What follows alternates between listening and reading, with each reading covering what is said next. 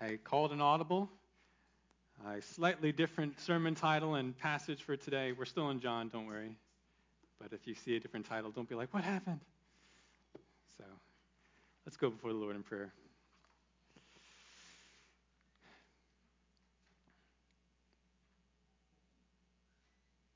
Great God. Oh Lord, you are so worthy of all worship. You are worthy of our entire lives being dedicated to you. Only you are worthy of this, not we ourselves, not any person, not any created thing. Only you. Lord, speak to us. Encourage us, instruct us, convict us, so that we may be your holy witnesses in the world. In Jesus' name, amen. Little Bible quiz question to start off this morning. Something for you to think about. Who was the greatest prophet of the Old Testament era? Don't answer that out loud, just think about it. Under the Old Covenant, who was the prophet with the greatest ministry and significance? Perhaps the most obvious answer would be the prophet Moses. Moses, after all, led Israel out of bondage to Egypt They'd been in bondage for hundreds of years and through the wilderness to the promised land. Moses did many miracles, even brought down cataclysmic judgments from God down on wicked Egyptians. He gave Israel God's law, he instructed the people in Israel's unique covenant with God. He wrote for us the first five books of the Bible, and he spoke to God, as it were, face to face, the Bible says, enjoying unique and intimate fellowship with God Himself. Moses was truly a great prophet, and Jews today still hold him in the highest esteem. But Moses, according to the Bible, was not the greatest Old Testament prophet. There was another prophet who was spectacular in his own way the prophet Elijah. Elijah lived during the divided kingdom period, served in the northern kingdom of Israel. He was kind of like the boogeyman of wicked Israelite kings. He would show up out of nowhere from the wilderness wearing his funny clothes. He would denounce kings like Ahab for their wickedness, proclaim God's judgment, and then just disappear. Like Moses, Elijah did many miracles, both of judgment and of healing and restoration. He had a famous confrontation with the prophets of Baal on Mount Carmel. You remember that. The culmination of which was Elijah's simple prayer to God in which God sent fire from heaven, that is, lightning, and it consumed a dripping wet sacrifice, the stone altar on which the sacrifice was laid, and even the water around the altar. It licked it all up. Magnificent. And though wicked people sought Elijah's death again and again, nobody could catch him, nobody could kill him. In fact, he didn't even die. Elijah was given the unique privilege of being taken alive to heaven in a fiery chariot. Moses lived a long time, but he, even he didn't get that. So, was Elijah the greatest Old Testament prophet? Well, Elijah was great, yet not even Elijah was the greatest. So, who was God's greatest divinely commissioned spokesman then? Was it Abraham, David, Daniel, Isaiah, Malachi? None of them. According to Jesus, in Matthew 11 11, the greatest prophet of the Old Covenant period was John the Baptist. It's John the Baptist. Does that surprise you? I mean, there are certainly some remarkable aspects to the life and ministry of John. According to Luke 1, John had several miracles take place in connection with his birth. He was the son of the righteous priest Zacharias and Zacharias' wife Elizabeth. They were both too old to have children, and yet God enabled them to have John. An angel even appeared to Zacharias to prophesy John's birth and his purpose in life. This same angel struck Zacharias mute for a time because Zacharias would not believe right away. In accordance with the angel's instruction, John was raised under a form of the Nazarite vow. He never tasted wine or alcohol, but lived as an ascetic for most of his life in set apart service to God. John was a relative of Jesus, probably a cousin, through Elizabeth and Mary's relation. He was uniquely filled with the Holy Spirit from his mother's womb, even memorably once leaping for joy in utero at the sound of Mary's voice when she was pregnant with Jesus. John, like Elijah, lived alone in the wilderness for most of his life, even dressing like Elijah did. According to Luke 3, a word of new revelation came to John in the wilderness when he was about 30 years old. So, around AD 27, John began preaching a message to the people of Israel, a message of repentance and light of the coming kingdom and judgment of God. Note that Israel had previously not heard a word from God in about 400 years. Now, John wasn't just given a new message, he was given he was commissioned to bring a new ritual to Israel. That ritual was baptism, or immersion in water, a baptism of repentance for the forgiveness of sins, the scripture says. Now, ceremonial washing was not a new concept for Israel or even for the surrounding nations. Jews often baptized Gentile converts as a symbol of their giving up their old, sinful, unclean way of life but never had Jews themselves been called to participate en masse in this immersion ritual, this baptism ritual. John brings this. And in addition to all these, John was a bold and powerful preacher, unafraid to confront even the greatest persons, either in the religious system or the political system, over their hypocrisy and sin. He became quite popular Though many Old Testament prophets encountered only stubborn resistance to their ministries, Matthew 3 5 says that all the people of Jerusalem, Judea, and the surrounding area of the Jordan were going out into the bleak, uncomfortable wilderness just to see John, to listen to him, and to be baptized by him. John quickly gained a group of dedicated disciples and was generally regarded by the common people as someone special. They revered him. They wondered if he even might be the Messiah. Now, all that being said, it is notable John the Baptist never did any miracles. And unlike Moses and Elijah, John met an ignoble end. He was imprisoned and then beheaded by Herod Antipas for confronting that supposedly Jewish ruler over adultery. So, why would Jesus say that John the Baptist was the greatest prophet existing up to Jesus' own day? And not just the greatest prophet, but the greatest person born from a woman. That is the greatest human being. Why would Jesus say John is the greatest? Well, the answer lies in the special role that John and only John got to enjoy as a prophet to be the forerunner of Jesus the Messiah himself. John wasn't just the last Old Testament prophet, he was the one specifically commissioned to announce the imminent arrival of the Christ and to make the people ready to hear and receive their Christ. There's no one greater than Jesus Christ. He's the eternal Word made flesh, He's the Son of God.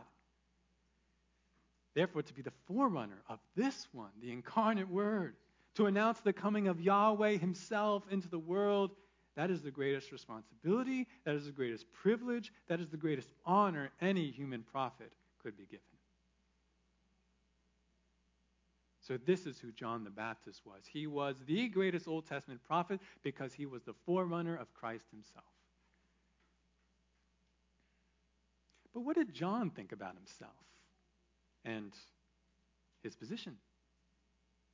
When the religious authorities of the day inevitably investigated John for his activities in ministry, what testimony did John the Baptist offer them? As we proceed this morning into our first narrative section of the Gospel of John, we're going to see these questions answered and discover that the greatest Old Testament prophet was absolutely committed to not drawing people after himself, but instead pointing people to the one who's truly great, Jesus Christ. Please take your Bibles and open to John chapter 1. John chapter 1, if you're using the Pew Bible, it's on page 1058. My new title for today's message is I am not the Christ. I am not the Christ. John chapter 1. Though the testimony of John the Baptist really comprises verses 19 to 34, we're just going to focus on the first half of John's testimony today, which is John's testimony about himself. And that's verses 19 to 28. John 1, verses 19 to 28. Next week, we'll look at the other half of John's testimony, which is John's testimony concerning Jesus. That's verses 29 to 34. But John 1, 19 to 28 is our text today, and let's read the passage. This is the testimony of John when the Jews sent to him priests and Levites from Jerusalem to ask him, Who are you? And he confessed and did not deny, but confessed, I am not the Christ. They asked him, What then? Are you Elijah? And he said, I am not. Are you the prophet? And he answered, No. And they said to him, Who are you? So that we may give an answer to those who sent us. What do you say about yourself? He said, I am a voice of one crying in the wilderness, Make straight the way of the Lord, as Isaiah the prophet said. Now they had been sent from the Pharisees. They asked him and said to him, Why then are you baptizing, if you are not the Christ, nor Elijah, nor the prophet? John answered them, saying, I baptize in water, but among you stands one whom you do not know. It is he who comes after me, the thong of whose sandal I am not worthy to untie. These things took place in Bethany beyond the Jordan, where John was baptizing. Now, there are several purposes that come together in this first part of John's related testimony. Our author shows John the Baptist to be a great example to imitate, but also a leader not to be ultimately followed. He's a great example of a witness, but he's not the leader that you should be looking to. Instead, like John the Baptist himself, our author is directing us to believe in, serve, and follow Jesus Christ alone. So I think we can roll those different purposes together in one statement. Our passage's main idea, here it is. In John 1, verses 19 to 28, the author presents John the Baptist's three part testimony about himself so that you will believe and exult in Jesus alone. Author presents John the Baptist's three part testimony about himself so that you will believe and exult in Jesus alone. Not yourself, not John, not anyone else, Jesus alone. The first part of John's testimony about himself appears in verses 19 to 21. Uh, we're going to see three parts to this first side of his testimony. The first part in verses 19 to 21, where John declares there, number one, I am no one special. I am no one special. Look at the first part of verse 19. This is the testimony of John. Here's a nice summary statement of what this next section of the gospel is all about. Verses 19 to 34 is John's testimony regarding himself and regarding Jesus. Now, the word translated testimony here is the Greek word marturia, meaning testimony or witness. It's, of course, where we get the English word martyr. A martyr is someone who dies testifying on behalf of a person or cause. Now, martyria is courtroom type language, testimony or evidence presented to prove a case. In this case, John wants to prove something about himself and Jesus. Now, of course, the reference to John here in verse 19 is to John the Baptist and not John the Apostle. As we discussed in our book introduction sermon, our author, John the son of Zebedee, never refers to himself as John in this book, rather, preferring the phrase, the disciple whom Jesus loved, to identify himself. So when you hear John, you see the name John, we're talking about John the Baptist. Now, notice in verse 19 and following that our author does not provide any historical background information about John the Baptist before presenting his testimony he assumes, the author assumes, that you, as the reader or listener, are already familiar enough with John the Baptist's life and ministry, so you will appreciate the significance of his testimony. So he just goes right into the testimony. He assumes you already know about John the Baptist. Now, when was this testimony from John given? Well, look at the next line in verse 19. It says, when the Jews sent to him priests and Levites from Jerusalem to ask him, Who are you? Well, here's the first time we see the term the Jews in this book. I already told you a little bit about this term in our introduction sermon. Remember that generally, not exclusively, but generally, when you see the term the Jews in this gospel, it is referring to the Jewish opponents of Jesus, those who ultimately reject and seek to destroy him. It would be true as the nation as a whole, but it certainly means his opponents particular in particular. And in this specific passage, the Jews points to the Jewish leaders in Jerusalem. They would be the Sadducees and the scribes. They have sent some of their lower level temple personnel, priests and Levites, to go check out this John the Baptist fellow and what he's doing. So we have this delegation from the Jews, that is, the Jewish leaders in Jerusalem, coming to check out John. And as we'll see from some details later in this passage and in the rest of chapter 1, this visit is taking place after Jesus' first meeting with John, in which Jesus was baptized. That's already taken place in the past. In fact, Jesus has already had his time of temptation in the wilderness by this point. Jesus is actually on his way back at this moment, at the beginning of verse 19, to visit John, where he is, and to collect Jesus' first disciples. We're going to see that at the end of chapter 1. It just so happens that the day before Jesus shows up to visit John the Baptist again, that this delegation from Jerusalem arrives to question John. And this makes sense because at this point in history, the religious authorities in Jerusalem would have noticed John's great popularity. They would have heard about his notable preaching and baptizing ministry, and they wanted to make sure they knew and dealt with, if necessary, what was going on. Most of the Jews at this time are at a high level of messianic and eschatological, that is, end time, expectation. They believed that God's kingdom was certainly drawing near. Judgment was about to arrive. Messiah himself is coming. John the Baptist seemed to be someone who was, or at least pretended to be, an important person for these expected end time events. The Jewish leaders need to find out what's the deal with John. Hence their question at the end of verse 19 Who are you? Now, John the Baptist knows what this delegation is really after. So he doesn't supply an answer to their question like, Well, I'm John. No, he doesn't say that. Instead, we see verse 20. And he confessed and did not deny but confessed, I am not the Christ.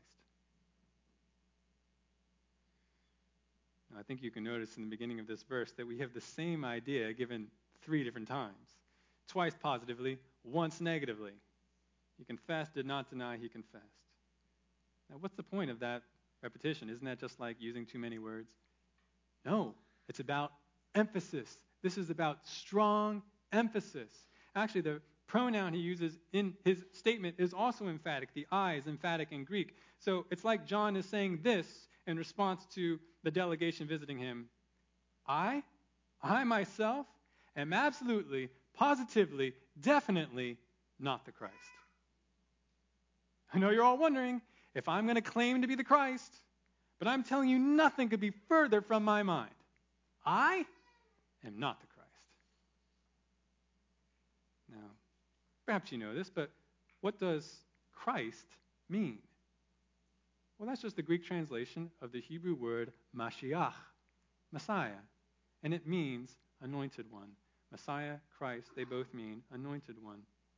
In the Old Testament, Israelite prophets, priests, and kings were often anointed with holy oil as a symbol of being set apart by God for some special service or rule.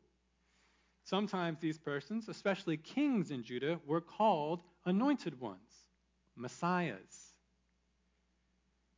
Over time, though, especially after the Old Testament was completed, Jews saw a special anointed one as coming, a ultimate Messiah, an ultimate Christ or Christos. This would be the ultimate servant and Savior set apart by God to fulfill the promises of the Old Testament about bringing a judgment on the world and a restoration of the kingdom to Israel. They're looking for this Messiah, this Christ. And John says, That's not me. I'm definitely not him. Well, with the issue of messiahship cleared up, the delegation has a few follow up questions for John. Look at the beginning of verse 21. They asked him, What then? Are you Elijah? And he said, I am not. And you might be wondering, why do they ask about Elijah? That seems kind of random. Actually, it's not random at all, because the last prophet before John, Malachi, closed his prophecy in Malachi 4, 5, and 6 with these words. This is Malachi 4, 5, and 6, God speaking. Behold, I'm going to send you Elijah the prophet before the coming of the great and terrible day of the Lord, that is Yahweh. He will restore the hearts of the fathers to their children and the hearts of the children to their fathers, so that I will not come and smite the land with a curse. Now, the Jews knew about this verse from Malachi, and they believed it. Before the great events of the end, they believed. When God Himself is coming to the earth to restore Israel, judge the world, even purify His own people, God is going to send Elijah first. And since the Christ is also tied up with these eschatological events, the Jews came to believe that Elijah would come before the Christ. So God's coming, Christ's coming, Elijah's going to become first. Elijah's going to come first before Christ and God. And considering that the Old Testament Elijah never died, the Jews actually believed that the same Elijah would come back. He never died. He's just going to come right back. And he's going to be the forerunner of the Messiah. So, maybe John the Baptist is Elijah. But John says, I am not. I am not Elijah who, I'm not the Elijah that you have been expecting. Now, that reply may make you scratch your head a little bit if you know and are familiar with the other Gospels. Because Jesus testifies later, after this point, recorded in Matthew 11:14, but also Mark 9:13, he says to his disciples, "And if you are willing to accept it, John himself is Elijah who was to come." Oh boy. Jesus says John is Elijah, but John says he is not Elijah. What's going on? Was John the Baptist lying? Or is this a contradiction in the Bible? Well, we who have come to know God and be saved in Jesus Christ, we recognize that the Bible is God's perfect word. It is the very revelation of God Himself. As Jesus says, Scripture cannot be broken. This is not a true contradiction. There must be some reasonable way to harmonize these two statements from Jesus and John. How do we do that? Well, there are three main ways interpreters have sought to harmonize the statements of Jesus and John, and I'll give them to you. Possibility one John was not denying having the role of Elijah, but denying being the man Elijah himself. After all, that was the Jewish expectation. Elijah himself would come back and precede the Messiah. But John says, I am not Elijah returned. I'm a different person, though I am the one fulfilling the role of Elijah. Notably, Luke 1:17 says that John does not come as Elijah, but this was the angel speaking to Zacharias, in the spirit and power of Elijah. That's possibility 1. Possibility 2. John didn't know or John didn't believe that he himself was Elijah when he actually was. He's not lying, he's just ignorant. The idea here is that John is too humble to claim to be Elijah, but Jesus tells it like it is. He's quite willing to honor John by clarifying for the other disciples later that John really is Elijah promised from the Old Testament. That's possibility two. Possibility three John was like the promised Elijah and fulfilled the same role, but the real Elijah prophesied in Malachi is still coming. So John the Baptist was actually being truthful and accurate in his denial. According to this view, the same Old Testament Elijah who went to heaven, never died, he will actually appear again before Jesus' second coming, perhaps as one of the two witnesses mentioned in Revelation 11. So, which interpretation of these is best? I think possibility one is certainly true. I'm open to possibility three. But whatever the exact answer, there's no real contradiction of Scripture here. John was telling the truth when he clarified that he was not the Elijah that the Jews were expecting. So, that question answered. The delegation proceeds to their third question, the end of verse 21. Are you the prophet? And he answered, No. Now, who's this prophet they're referring to? Well, that would be the prophet mentioned by Moses in Deuteronomy 18, 18 and 19.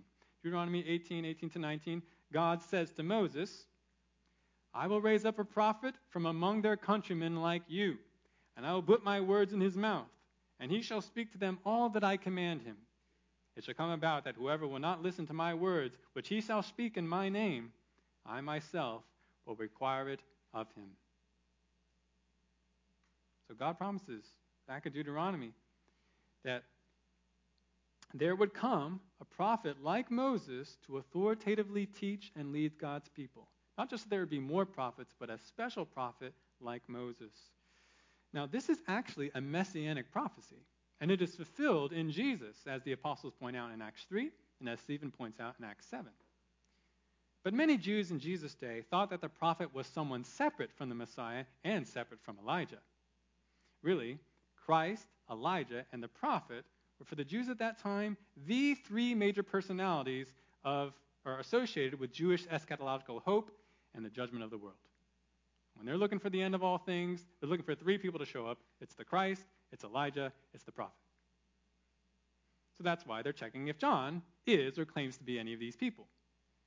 But John's answer regarding whether he's the prophet is like the others, but this time he simply says, no.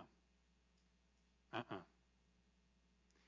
So by the end of verse 21, John has stated quite emphatically that he is not some great or special person associated with Jewish end time expectations. And this presents a certain problem for the delegation sent to investigate John.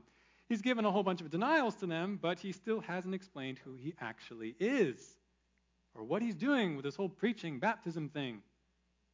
So the delegation presses John further in the next section, which is where we see the second part of John's testimony about himself in verses 22 to 23. John declares next, number two, I am just a voice. I am just a voice. Let's look at those two verses, 22 and 23. And they said to him, Who are you? So we may give an answer to those who sent us. What do you say about yourself? He said, I am a voice of one crying in the wilderness, Make straight the way of the Lord, as Isaiah the prophet said. You can see in verse 22, the delegation is not willing to go back with at least something positive to say, some substantial designation of who John the Baptist is, or at least says he is. So John is forced to say something more about himself. The positive declaration that John does give in verse 23 is a quotation of Isaiah chapter 40, verse 3, which is part of the section we read earlier in the service. Remember, the context of those verses is that God promises a restoration to Israel after judgment. Comfort, comfort my people, their iniquity is ended. And part of this restoration includes God Himself coming to the earth. The cities of Judah, even Jerusalem, will behold their God as he comes to shepherd his people. Listen again to what Isaiah 40, verses 3 to 5, mention about a voice calling for the preparation of the land for God's arrival. Isaiah 40, verses 3 to 5. A voice is calling, Clear the way for Yahweh in the wilderness. Make smooth in the desert a highway for our God. Let every valley be lifted up and every mountain and hill be made low, and let the rough ground become a plain, and the rugged terrain a broad valley. Then the glory of Yahweh will be revealed, and all flesh will see it together, for the mouth of Yahweh has spoken. You can understand that it was customary in those days, if a great person like a king was going to travel, that he would have someone, or more likely a group of people, go before him to smooth to smooth the way, even alter the terrain so that the king would not encounter any annoying obstacles, any uncomfortable difficulties on the way or when he arrived. Isaiah 40, verses 3 and 5 says that such would be needed in the wilderness or the desert portion of Israel to make the way ready for God. This way, all would be able to see the glory of Yahweh. In John's answer to the Jews in John 1, he declares that he is simply fulfilling that scripture. Not literally, obviously, as if John were driving a bulldozer or assembling a team of Jews to build earthen ramps or break down stone obstacles. But in the wilderness, John is one preparing the way spiritually for God, calling on people to recognize their sin, their need for repentance and cleansing and forgiveness from God. He is spiritually preparing the people of Israel for the arrival of their Messiah. Now, that may sound like a pretty prestigious job, you know. I get to do this, something John could exult in. But notice Isaiah 40, verse 3 identifies the person fulfilling this role simply as a voice. Not the voice, not the voice of the great spokesman of God, just a voice. Can't even see a voice, but you can hear it, you can heed it. John the Baptist finds a voice to be the best description he can give about who he himself is. I am just a voice. A voice ordained by God to call you to prepare for his coming. That's all. Don't try to look at me. Instead, look to your God. Look to your Messiah. Well, with this answer, John seems to satisfy most of the delegation. But one part of that sent group isn't yet happy. The persons of this group are going to ask John one more question, and in response, he provides the third part of his testimony about himself, which we see in verses 24 to 28. John declares finally, number three, I am an unworthy slave. I am an unworthy slave. Look at verse 24. Now they had been sent from the Pharisees. Verse 24 is a difficult sentence to translate in Greek. Could be translated multiple ways. The most literal translation is the one that I've read to you, the one that appears in the New American Standard 95 edition. But there is a logical problem with this translation. What's the problem? Verse 19 has already told us that the Jewish leaders in Jerusalem were the ones who sent priests and Levites to John. Those leaders would not have been Pharisees and would not have gotten along with the Pharisees. Who were the Pharisees again? Well, if the Sadducees were the official religious leaders, the ones in control of the temple in Jerusalem, the Pharisees were the popular religious leaders. They were the ones in control of the synagogues. We often hear about the Pharisees in the other Gospels. They were thought of by the common people as super righteous, the most guaranteed to make it into the kingdom of God because they were the most fastidious, the most zealous keepers of God's law. That was the popular conception. In reality, as Jesus and John and others would point out, the Pharisees externalized the law of God. They added man made traditions to invalidate the law or to keep instead of the law. They neglected the most important aspect of the law, the heart, and were actually some of the worst offenders against God. But, anyways, the Pharisees were certainly not good friends of the Sadducees. They were rival groups. It's highly unlikely that those sending the delegation were Pharisees, as we might translate it. Another way we could translate the sentence would be to say that the sent ones were Pharisees. The delegation is made up of Pharisees. But that too is unlikely, since Pharisees are or were generally not priests and Levites, and the Sadducees would not be very comfortable sending their opponents as their official delegation to John. So the best way to understand verse 24 is that the sent delegation included some Pharisees. It's those of the Pharisaic faction within the delegation that speak up next. Even though the Sadducees didn't like the Pharisees, they recognized the Pharisees' considerable influence. They didn't want to cause unnecessary trouble, so they begrudgingly allowed some Pharisees to join this group going out to check out what John is doing. So it's after John answers the previous question about himself, saying, I'm just a voice, that the contingent of Pharisees pipes up with their own question for John that is not so subtly a criticism of John. Look at their question in verse 25. They asked him and said to him, Why then are you baptizing if you are not the Christ, nor Elijah, nor the prophet? Can you hear what they're implying? Hey, John, this baptism thing you're doing with all the Jews, it's a little weird. You're suggesting that we God fearing Jews need to be purified in some profound way. That's a pretty bold claim to make. And it's extra bold that you ordain yourself to be the administrator of this baptism rather than letting all the Jews do it to themselves, which is how ceremonial washing usually went.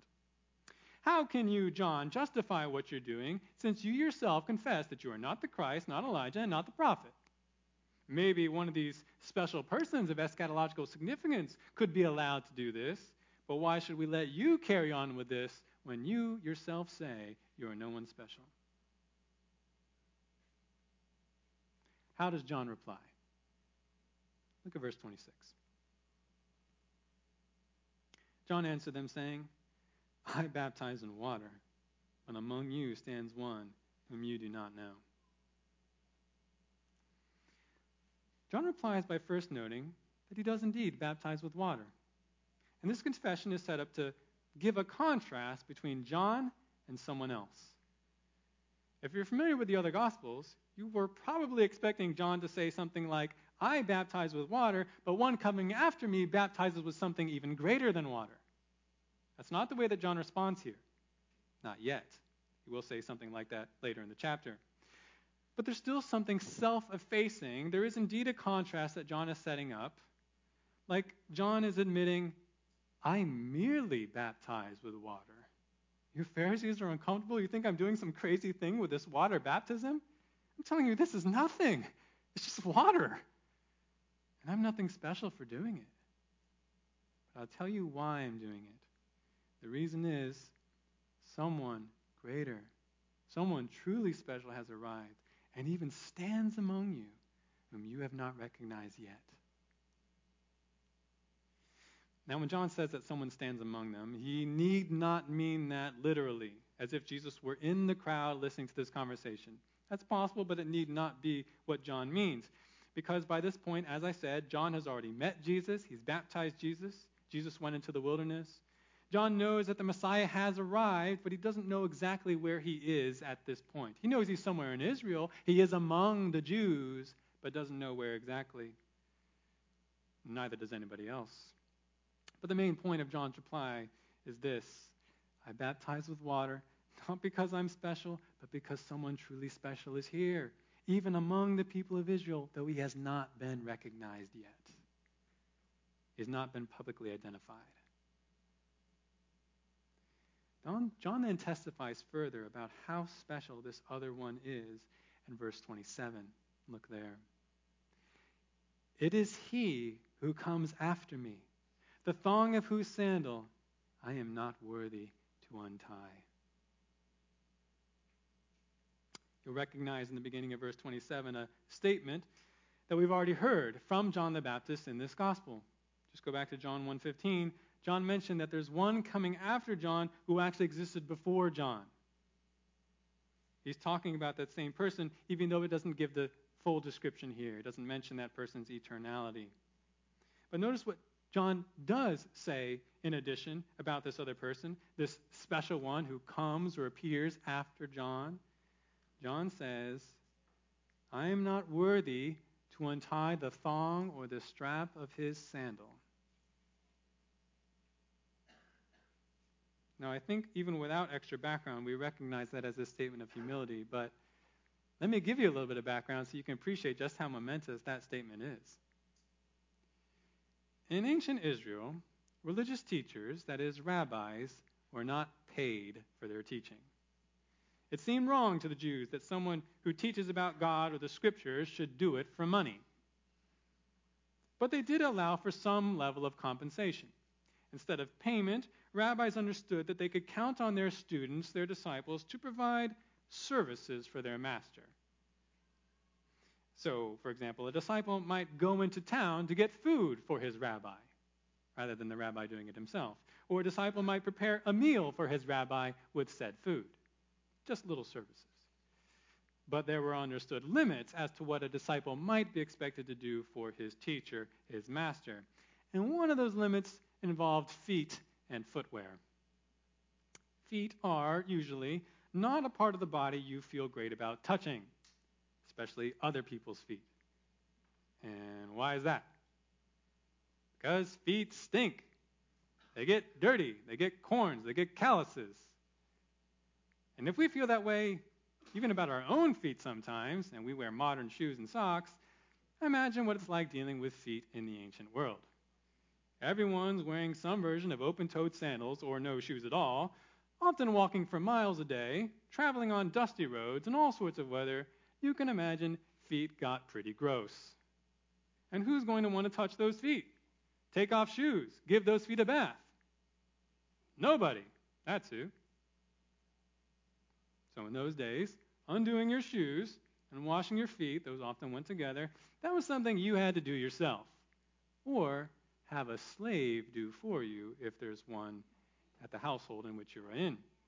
And if there are multiple slaves in that household, undoing shoes, that's a task that fell to the lowest slave. And when it came to rabbis, taking off the rabbi's shoes and washing his feet that was one service that rabbis could not expect from their disciples. There's actually a rabbinical saying recorded in AD 250, but probably originating much earlier, that says this Every service which a slave performs for his master shall a disciple do for his teacher, except the loosing of his sandal thong. So, with all that in mind, Consider again what John the Baptist says to the Pharisees in verse 27. It is he who comes after me, the thong of whose sandal I am not worthy to untie. Do you hear that?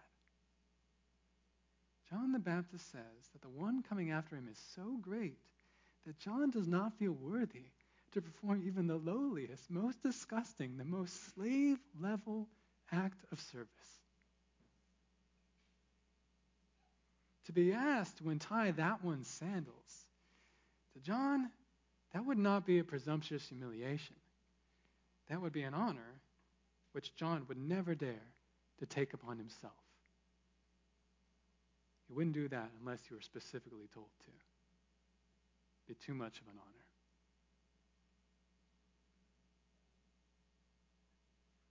So to come back to the Pharisees' question, why is John baptizing? Not because John is worthy of it, but because the one who is coming, the one for whom John is preparing the way, he is worthy of it. Who is that coming one? John hasn't explicitly identified it for the crowd yet, but he soon will in the next section of the passage. That coming one is Jesus, Jesus Christ, the Lamb of God who takes away the sin of the world. Far from arrogantly exalting himself, John acknowledges that he is really just an unworthy slave of God and an unworthy slave of Christ. Verse 28 then finishes off this first section of narrative. These things took place in Bethany beyond the Jordan, where John was baptizing. Actually don't know where Bethany beyond the Jordan was today. Apparently, it was some town or region on the eastern side of the Jordan which had enough water close by for John to baptize those who came to him. We don't know exactly where it was. Thus concludes the first half of John the Baptist's testimony, the testimony about himself. And consider already how profound John's testimony is. If John the Baptist, the greatest prophet up to that time, responded in such a way, gave such a testimony, that is very instructive for us. In John, we see the attitudes, the words, the behavior of a true witness and disciple of Jesus. And you know what? The same things ought to be true for us. Any of us here who claim to be disciples and witnesses of Jesus. But is it?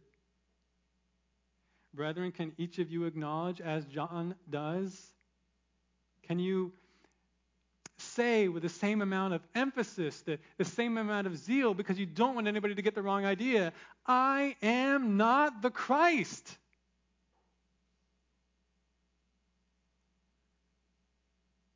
Will you confess and not deny, but confess you are no one special?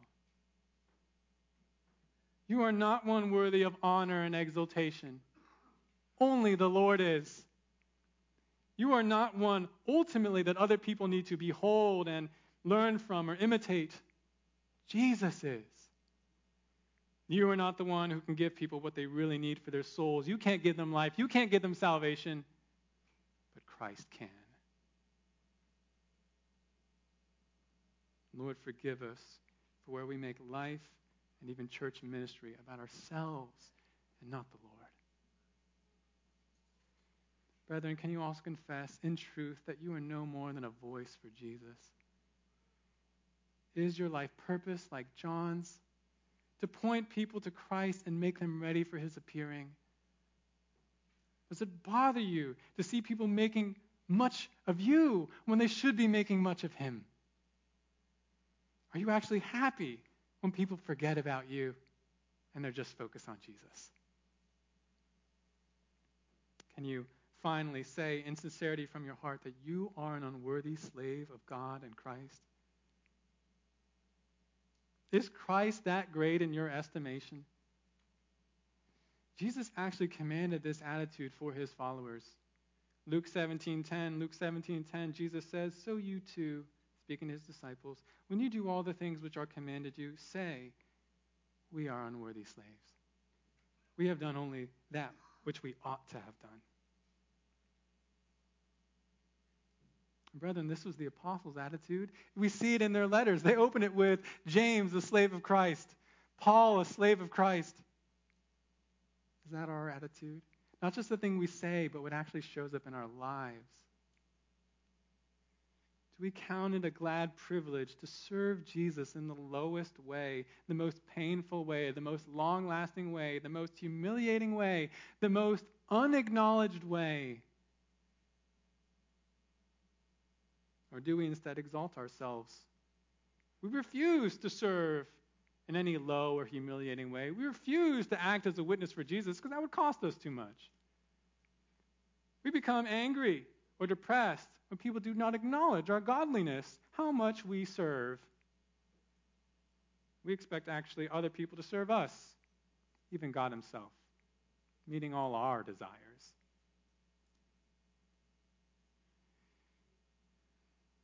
Brethren, if we don't have John the Baptist's own attitude, he really is presented to us like an ideal disciple. We need to repent. If you're not like John, you need to repent. You've been making it about yourself. You need to put Jesus back into the supreme place in which he belongs. No one is worthy of your faith and devotion except Jesus Christ. Not you, and not anyone else. Not your spouse, not your parents, not your children, not your boss, not your pastors, not Moses, not John the Baptist, not Mary, not the Pope, not any Christian saint, alive or dead. These are not the Christ. Jesus is the Christ. And if John the Baptist, the greatest Old Testament prophet, commissioned by God, filled from the womb with the Holy Spirit, if he testifies that Jesus is so much greater than him, he doesn't even deserve to be mentioned in the same sentence. And surely Jesus is worthy of our devotion, our giving our lives to him. We are to heed the testimony of John in that way. As I said in the beginning, the testimony from John has been supplied so that you will believe and exult in Jesus alone. So, do you believe in Jesus? I mean, really believe. Have you repented of your sin in your own way and all your self righteous efforts to get to God and secure salvation and His approval for yourself? Have you repented of that and have you actually given yourself over in faith to Christ, saying, You're my Lord, you're my Savior, you, your righteous life, your death, your resurrection is the only thing that can bring me to God. And in you, I am absolutely safe forever. Do you believe? I think many of you confess that you do, and I praise God for that. But I say again, if you do, does your belief show up in your life the way it showed up in John the Baptist's life? Has it transformed your attitude, the way you think, the way you talk, the way that you act and serve, the way that it transformed John?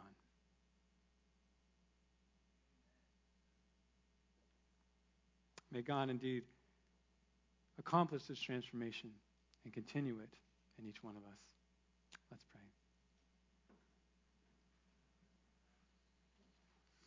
Jesus Christ, it is all about you. God, so easily we make it about ourselves. We begin to say to ourselves, why hasn't God done exactly what I want him to do? Why is God making me to serve in this way? Why did God take this from me? Instead of saying, Oh Lord, I can't believe I have the privilege to know you, to serve you, even by untying the thong of a sandal. Forgive us, Lord, for our sinful self exaltation. But thank you that you do forgive us, that you are near to the brokenhearted and the contrite, that when the wicked forsakes his way and the unrighteous man his thoughts, you welcome him in. You pardon him. You forgive him. And that's because of Jesus Christ. Oh, Jesus, you are worthy of all glory. Everybody should be looking to you and not us. God, help us not to be lazy witnesses, unfaithful witnesses, proud witnesses. But Lord, let us be humble witnesses, diligent witnesses, bold witnesses. Because you're worthy of it. We're not special. You, Lord God, you're special. Oh, Jesus, there is no one like you. May that be the testimony of our hearts. And if we don't know that, don't appreciate that yet, God, I pray that you would cause us to. Anybody who doesn't know you here listening to this message, God, that they would believe in you and be saved. And those that do believe in you, they'd come to know you more. And they'd see, yes, I am glad to suffer for Christ. I am glad to be spent for Christ. It is my honor. It is my privilege. It is not my mere duty. Jesus is worthy of it. He is that lovely, and I love to enjoy him by just serving him. Lord, let that be true more and more of everybody in this congregation. We know that's where joy is, in you being glorified. In Jesus' name, amen. Amen. If you could all please rise and uh, as we sing.